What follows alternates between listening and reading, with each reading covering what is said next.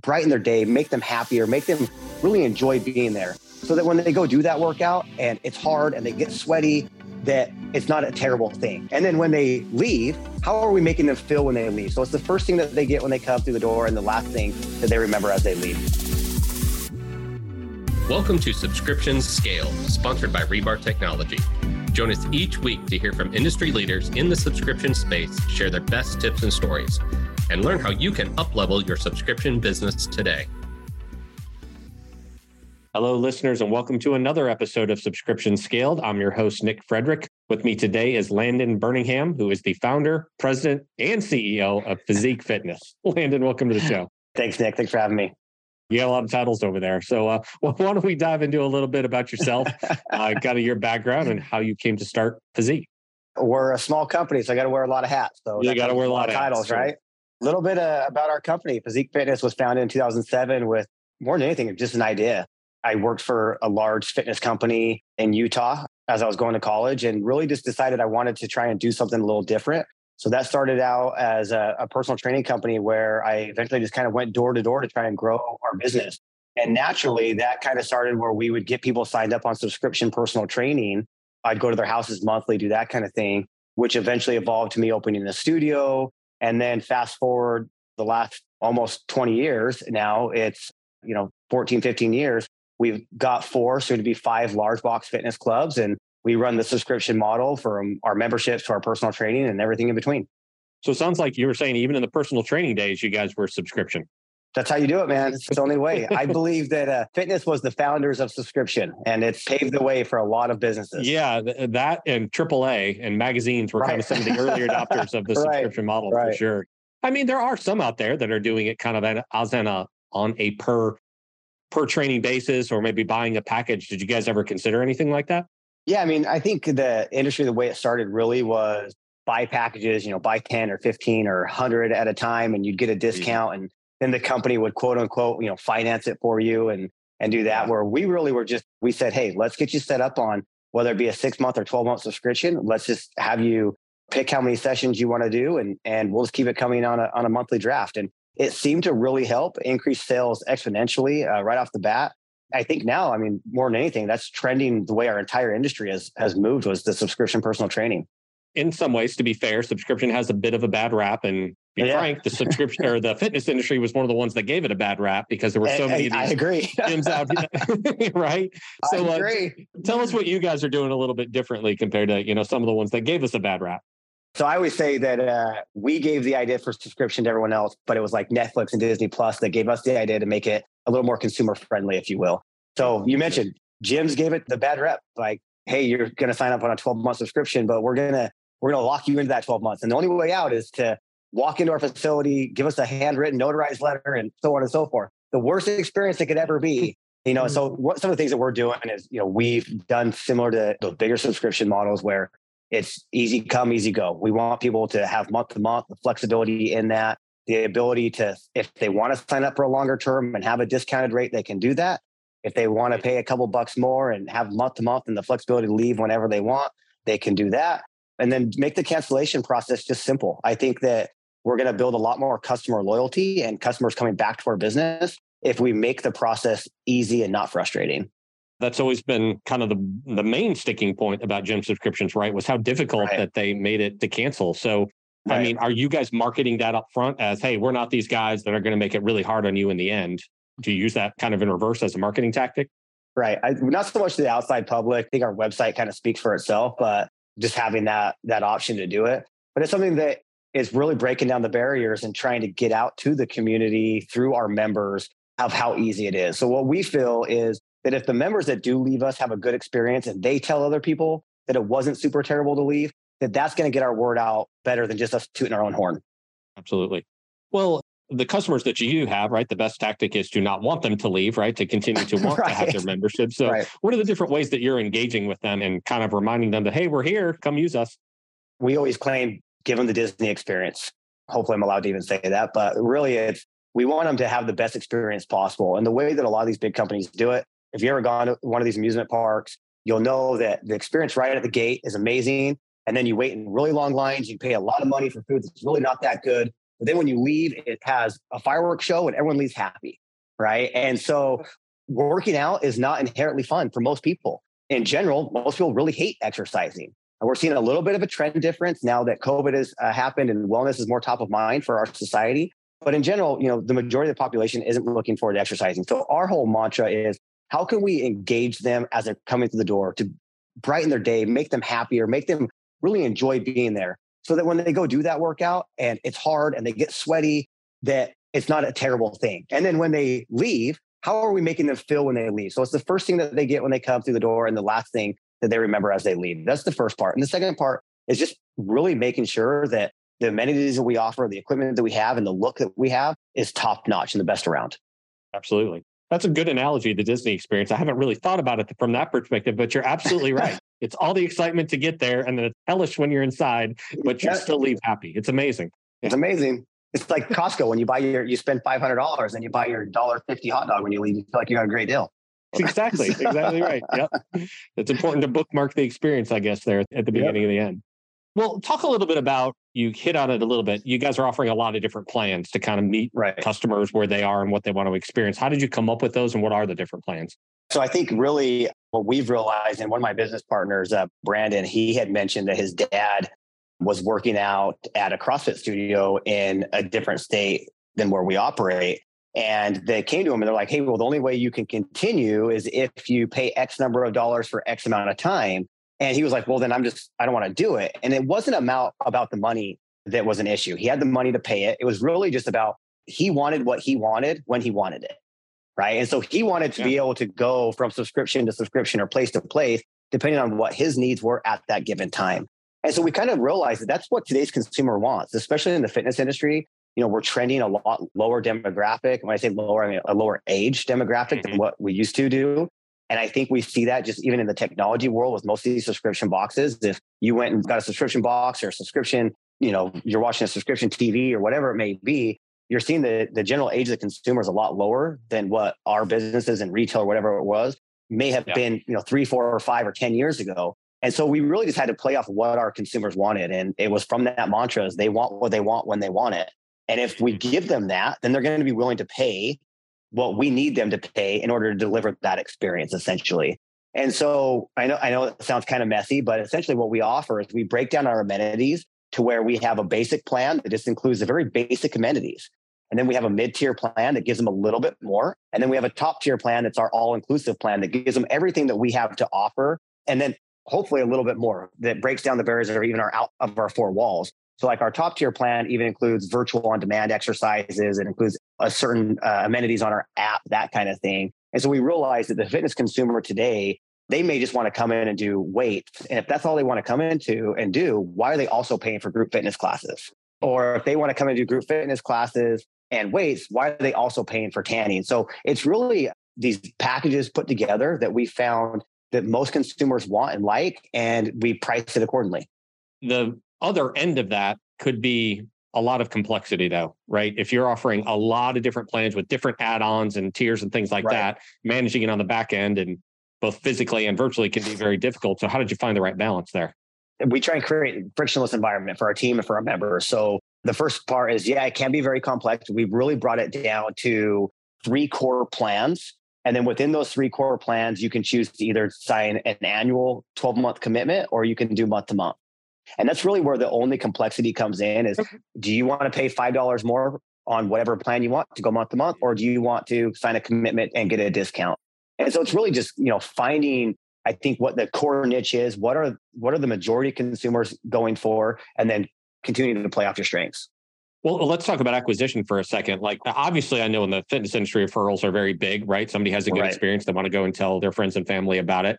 And I'm sure that's important for you guys too. But what other channels are you guys using to bring in new members? Pre-COVID, it was pretty much anything and everything that we could do. Post-COVID, it's it's 95% digital. And so we're playing with Meta. We're we do a lot of stuff with Google, YouTube, email marketing, text message marketing, all of that kind of stuff.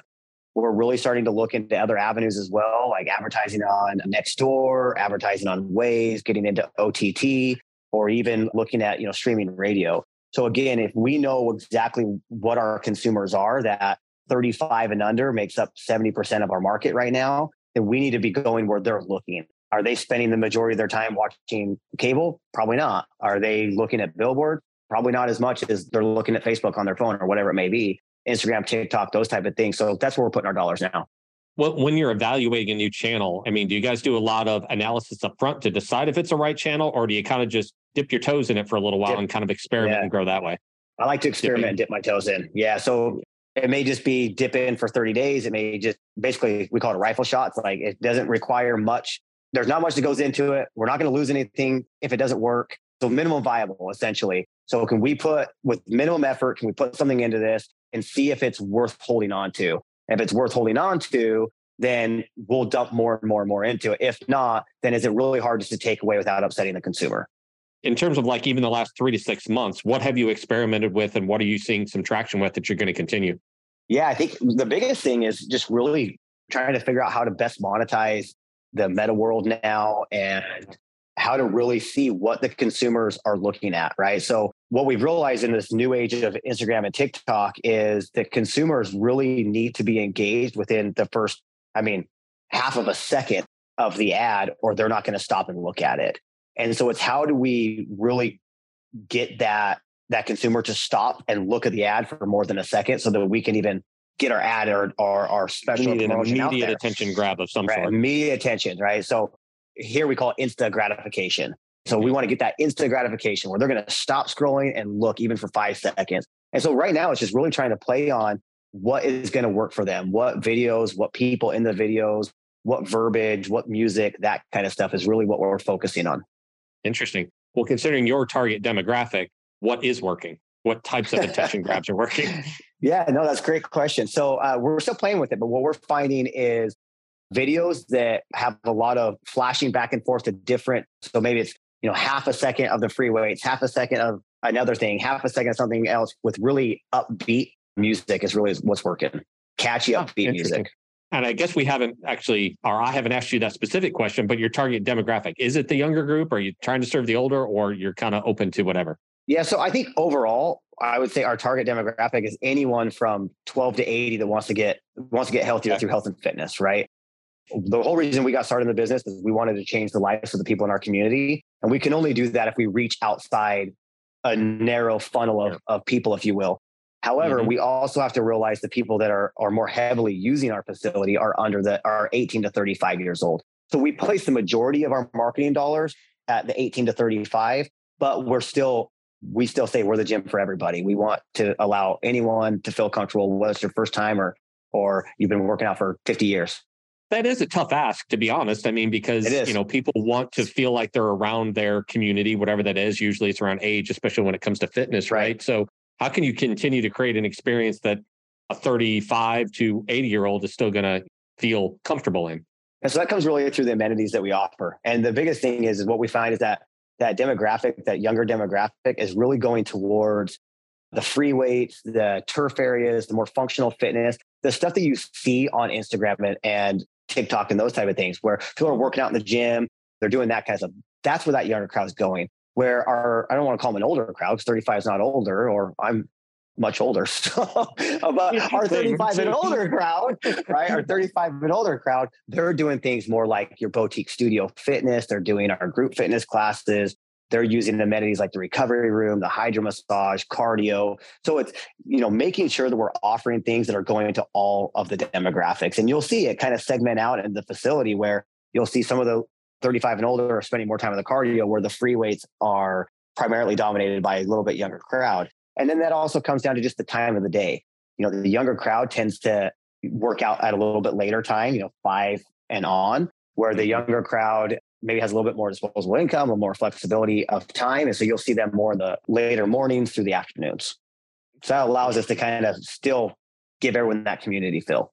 Well, I'm curious too, as you look at your three different plans, across the demographics? Are you seeing like maybe the 35s and up who ha- tend to have more disposable income purchasing the the higher plans, or do you have a kind of an even split among them? You know, it's interesting. Pre-COVID, I would say was uh, pretty even right down the down the middle. Post COVID, we're seeing the majority of all members signing up on the one of the top two plans, and with hardly anyone signing up for the lower one.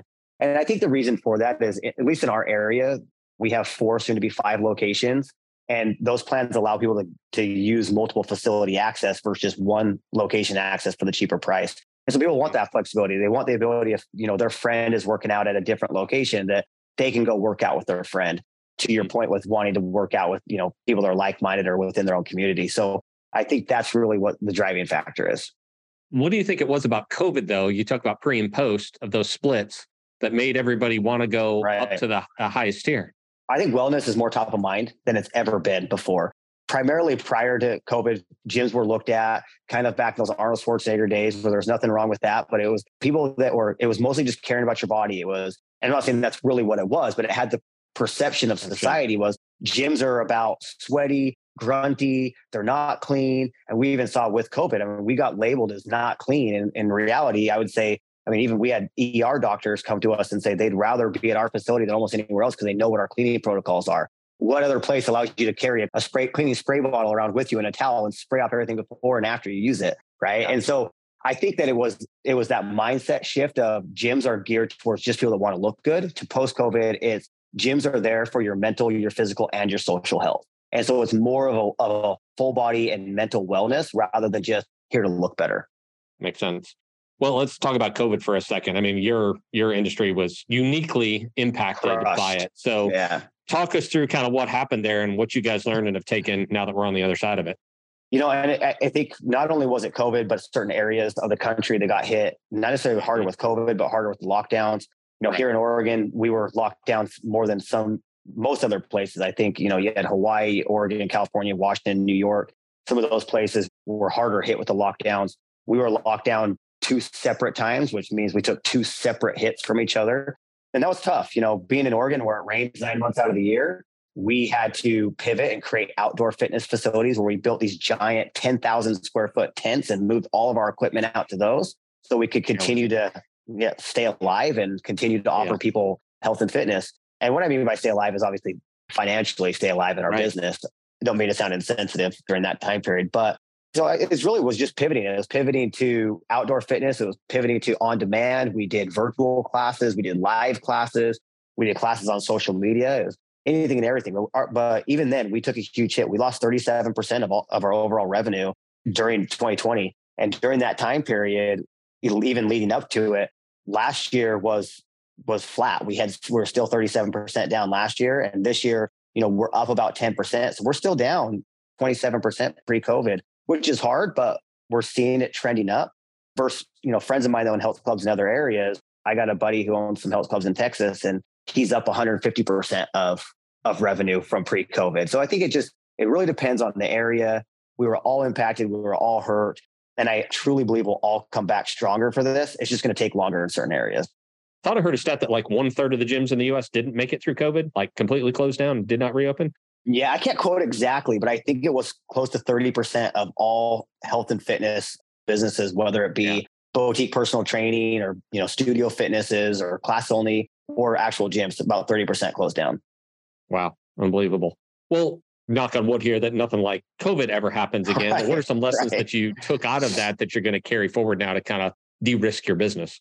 that's tough. I mean, we know we have to be a lot more financially smart with everything that we do. We have to make sure our relationships with our vendor partners are stronger than they've ever been. And luckily, I think that's one of the things that really, really saved us. Like I said, we're not a large business. We're soon to be five locations is all. But I think what really helped us was the relationships that we have with our customers, the relationships we have with our staff, and the relationships we have with our vendor partners. So when we need, when they saw us not having income, they weren't calling on us for money. They weren't calling on us to fulfill contracts it was that when our members said, Hey, we're not going to have a gym, some of our members said, keep billing us, even though we turned off all really? billing and said, we're not going to bill you anymore. Mm-hmm. It made it a lot easier. Or our staff that, you know, we kept all of our employees employed, kept paying all of them. But we had members, staff that said, I refuse to take this money. I'll go get money somewhere else. It was having those good relationships that allowed us to be to be financially stable. And then the other one is just, you know, knowing where you're at with your finances. Where can you save? Where can you continue to grow? making sure you have a, a little bit of a slush fund just in case these type of things happen those are always good principles, but I'm sure you know COVID just you know shined a light on everything and made those all the yeah. more important, right? Right. Yeah. Right. Just a little bit about technology for a second. I mean, a lot of times I talk to e-commerce businesses on here. And the technology is the product or service, right? So that's right. that's paramount. But you know, for you guys, it's about the facilities and the equipment and the classes and the trainers and all of those people that deliver, you know, the experience. So what is your approach to technology then? Do you view it as some I need a website, I need a something that manages all of my members and subscriptions and payments and all those kind of things? Have you decided to build those things on your own? Have you bought them? Like what's been kind of your approach to technology? Yeah, I think industry wide technology is top of mind for everyone in my industry. And whether it comes to the things like you said, just basic websites or engaging our customers. So really, you know, fitness has never, even when it comes to marketing, we've never spent the marketing dollars that a technology company would spend, even a retail company. We've never spent the marketing dollars on that. And so we're really looking outside our industry to say, how can we adopt some of these best practices that other people are doing so that we can continue to be, you know, have that same competitive edge. So technology, again, you're right. It could be just having a really awesome website. It could be the way we market, but it's also done on the things that we do in, in the club. So we have a custom branded app that we do that offers technology through it. So we do workout tracking, nutrition tracking. We have video on demand, a workout builder, all of that done through our app to create an engaging experience with our members and so they can engage with our brand even if they're not engaging with our with our staff. And then on our website, our certain membership tiers have access to our video on demand so that they can continue to engage with our staff, even if they're not physically there at the club.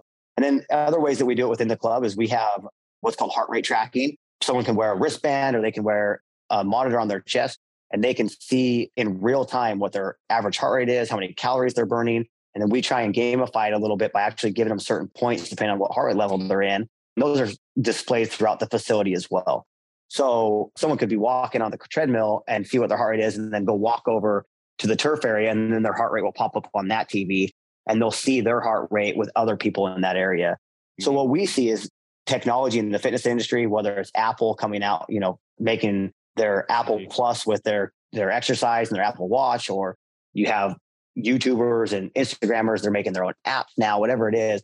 We know that in the fitness industry, we have to adopt technology to stay relevant. And so all of us now are just kind of going through figuring out how are we doing this? Is it bringing kiosks into the front? Is it, you know, engaging our members with that? So on and so forth. Well, that can be a tremendous amount of investment, not just in money, but in time to stay on top of that technology. So have you hired the staff to do that? Do you rely on partners to bring you the latest technologies to bear? I mean, what's your approach? Yeah, I think it's a little bit of all the above. So we have in my business, we're lucky enough to have a pretty big corporate team where we have a program director, we have a studio director, we have a VP of fitness and education where they kind of stay top of mind on the technology trends and those type of things as well. But then some of it's just doing some R&D where we're going and actually visiting other health clubs or visiting businesses outside our industry and seeing what they're doing and seeing then going and talking to our vendors and saying, can you build this for us? Can you try this? What would be it? And hopefully mitigating the cost a little bit where it's not all on us. If we say this doesn't have to be proprietary, you can like build it for us, but then sell it to other people type mm-hmm. of thing. So it's a little bit of that and then relying on vendors as well. Interesting. We talk about this a lot of times when the technology, those things that differentiate you as a product or as a service are definitely the types of technology that you want to invest in, right? Because right. those are kind of critical to your business. Whereas the things that like, okay, everybody needs this, it blends into the background, you know, I can go purchase that off the shelf sounds like you've kind of found a, a, little bit of a hybrid of those two where you're kind of bringing some of those idea to your vendor partners and, and working right. with them. Yeah. yeah, I think that's really key right now, at least in the fitness industry. Is I don't think we're ever going to, the brick and mortar businesses that is, I don't think we're ever going to be able to be completely reliant on technology, but we have to be that hybrid where technology is is top of mind, it's at the forefront for our members if they want it. But if not, then we're still that typical brick and mortar fitness center that they're looking for. Let's turn to retention just for a little bit here. Costs a lot of money to acquire a new customer these days, and you want to maximize that lifetime value. When a customer comes to you and says online or in person, says, you know, I want to cancel or can't afford this or whatever the many objections are. I mean, what are you guys doing to a to keep them engaged from doing that in the first place? But once you get to that point, to try to you know retain those customers or bring them back. Yeah, I think very first and foremost, like I said, is allowing them to pick what they want when they want it. So pre-COVID, we were only offering membership plans that were like 12 month commitment. And people would get mad when they had to leave, that type of thing. Post COVID, we give people a choice. Do you want 12 month commitment or do you want month to month? And ironically enough, 90% of our members are signed up on the month to month plan, but our attrition numbers have actually decreased. And so what we have found is that giving people the flexibility and giving them the month to month option allows them to feel safe in their decision, but mm-hmm. not feel like, hey, it's time to, I got to leave. It's going to be this scary process. So they're also actually more upfront honest with us about why they want to leave. It's not just that, oh, well, I'm moving outside the area reason. Now it's, well, hey, you may not offer this piece of equipment. Okay, well, then let's go buy it. Now we offer it. There's no reason to leave, right? So yeah. there's a little bit of all that. And then I think it just comes down to the staff. Are we hiring the right staff and are we onboarding the right staff that are going to deliver the experience that we, you know, we pride ourselves on? What do you do then if a member does cancel? I mean, try to bring them back. Do you keep them like on an email list or? Yeah. I mean, they, yeah. they, they've had the experience, right? So how can you bring them back? I think first and foremost is letting them go and letting them go easy. Hopefully yeah. they leave with a, a smile, right? Yeah. So how do we do that? How do we how do we stay within our policies, but ensure that the customer leaves leaves happy? And then from that point, it's we offer oftentimes alumni specials where, you know, whether it's via text or via email, where we're reaching back out to them and saying, hey, if you're still in the area, come back and you get this much off your enrollment, or we're going to give you this much time free, or maybe it's a pack of smoothies or something like that. But yeah, so it's trying to re-engage them and hopefully they haven't unfollowed us on our social media and they can see our social media as more than, you know, just, hey, look at this special we're offering. It's also tips on training, it's educational, it's content driven rather than just marketing driven. I think it's worth going back and stressing your very first point there, which was let them go. If you let them go on a bad experience, if they're pissed off, I mean, they're never right. going to become a customer. Not back. only are they never going to become a customer, then they're like the opposite of, of an evangelical, right? They're out there bad mouthing yeah. your brand. So yeah. the damage that does is very hard to overcome. So you just got to let them go, right? Yeah, I agree 100%. And I think, especially in this day and age where technology is so easy to just post a bad review and or a bad experience or TikTok video, or whatever it may be, it, it can just go viral. It's not worth taking the chance of having something that of that magnitude happen with mm. something that's as easy as, hey, I'm sorry you had a whether it's a bad experience or I'm sorry you're moving or I'm sorry you just made a different decision. But whatever I can do to help you leave on a good experience, let me know. What's next for you guys? I mean, you talked about opening up the another facility. Is that going to continue to be your expansion model, or what's next in the future for you guys? Yeah, I mean, I think sky's the limit. Really, if you can dream it, you can make it happen as long as you have the right people in place. Uh, so we have our, our fifth facility opening up with construction delays and permit delays. It's taken a little bit longer than we had hoped, but we're seeing that that should open up early next year, January, February time of next year. We have some offers in for some other locations, but you know what we do is we're not we don't have private equity. We're 100% self-funded. So the way we look at it is we're going to do smart growth, but we're going to grow to provide our communities more options for fitness, affordable options for fitness, and our employees a way to grow. Awesome. Well, sounds like a good plan. We're uh, trying. yeah, we're trying. Well, Landon, really appreciate the conversation today and all of the insights that you guys have shared. If anybody has questions about our conversation today or wants to learn more about Physiq, where can they go? Yeah, then go to physiqfitness.com or they can follow us on social media. We're on all the different social media things. You can also visit landonberningham.com or follow me on social media. And you can reach out to me through one of my, my channels as well. Also worth noting that Physiq is with the Q, right? Yeah, it's yeah, P H Y S I Q fitness.com. No UE. Awesome. Thank you. I think I'm used to it, so I don't. Yeah, right, right, right. Yeah, I, I, wrote it down, so I noticed it, and I just wanted to make sure we called that out. Well, I appreciate that. Thank you. Yeah, awesome. Well, Landon, thanks so much for the time today, and best of luck with your expansion in the new facility and everything else. Nick, thank you so much. It was a pleasure. All right, take care. Have a good day. We hope you enjoyed this episode of Subscription Scale, sponsored by Rebar Technology. If something we said today resonated with you, please subscribe, rate, and download our podcast and share this episode with your network.